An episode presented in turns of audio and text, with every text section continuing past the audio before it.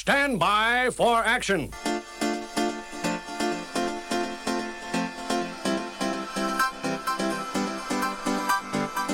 Every show, we drop the needle on the tracks that were part of the mixed tapes and mixtapes of my 80s and 90s. Tunes that followed me on the train in the morning, on the way to my adventures on the weekend, and all the times in between. Please join me as I share a track from the record box, what I remember, a little bit of history, and a hell of a lot of nostalgia. I'm Michael, and please join me as we get lost in 12 inches. And on to you. Chad Jackson's 1990 effort, Hear the Drummer, open brackets, Get Wicked, close brackets, is one of the songs I want played at my funeral. It's joyous, but enough of me talking about my inevitable demise. The Wikipedia entry for Chad Jackson's Hear the Drummer, open brackets, Get Wicked, close brackets, is simply consists of samples. And that's the most accurate way to describe this song. But if we want to be really pedantic, and I do, 14 samples. Well, that's what my research has determined. And in my opinion, it's the combination of these samples that makes this such a fantastic track. It felt familiar the first time I heard it. And that's probably down to Fool's Gold by the Stone Roses, which uses the same drum loop and has a very similar bass line and the rather distinctive Chuck D sample that gives the song its title. Add to that the heaping of James Brown samples, run some Kool in the, Kool and the Gang and top it off with the sax solo from Marva Whitney's Unwind Yourself. Carefully mix up all these ingredients and you have the classic that I'm talking over now. And here the one, open brackets, get wicked, close brackets, was a reasonable hit spending two weeks at number three in the UK, top 10 in the Netherlands and Belgium, and even breaking the top 150 in Australia in early 1991, six months after the track was originally released. And when I hear this track, it takes me to the Metropole, and specifically Danceteria. This club in Cremorne on Sydney's Lower North Shore was where I spent many a Thursday night after my shift at the hotel. Waiting for me outside the outside work would be Ed and Kieran, a couple of guys I went to school with, and Justine and Jess. We'd pile into Justine's little Corolla hatchback and travel across the bridge up the Military Road and go on to our regular destination, the Mohole. Now, it was a complex of shops and bars with a hotel attached. And I'd say from the style of architecture that it was built in the late 60s or maybe early 70s. We'd try and park on the street out across the road from the hotel and cross Military Road, past the pub style bar with, the, with its entrance on the street, into the shopping plaza, up the escalators to the first floor, to the left. And there it was danceteria.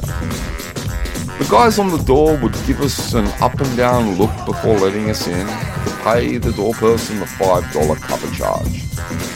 Boom! Time to dance. And that's what we do for the next few hours. The club had a split level dance floor, which we would monopolise the smaller upper level. We had baggy jeans and trainers, big t-shirts with bold prints, black bomber jackets bought from a disposal store with custom slogans embroidered on the back. Mine said something like Cybertronics 947. We were stompers, and this was our night to stomp. It was an interesting time for music, and we'd listen to a lot of hip hop and hip house, and watch the music videos and try to replicate some of the dance moves we were not very we were not very good.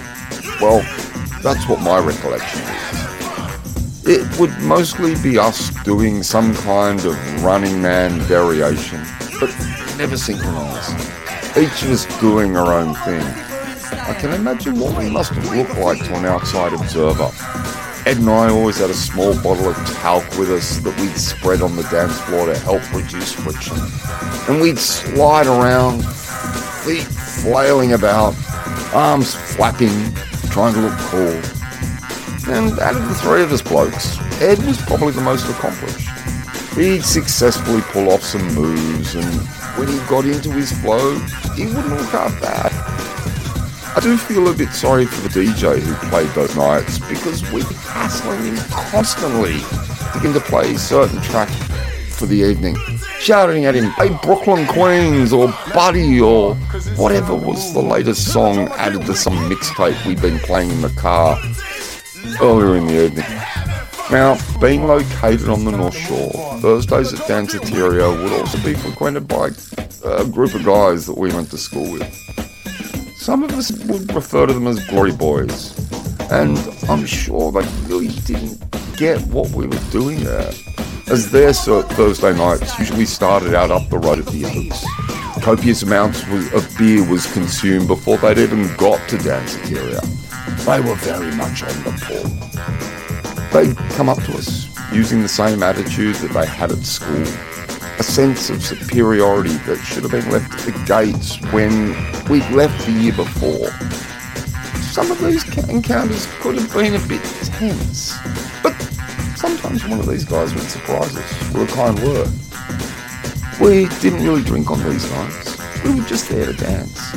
And when the club closed at 2am, we'd head our separate ways with an agreement to meet the following week to do the same.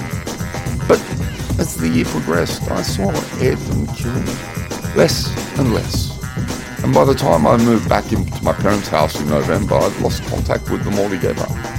You know what? I haven't seen them since. My stomper days were over, and I was becoming a full-on raver.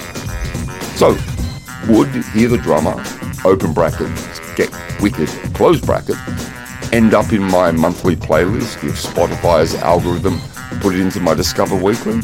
Well, yes, it would. As I said, this is one of the songs I want played at my funeral. Now that's what's happening.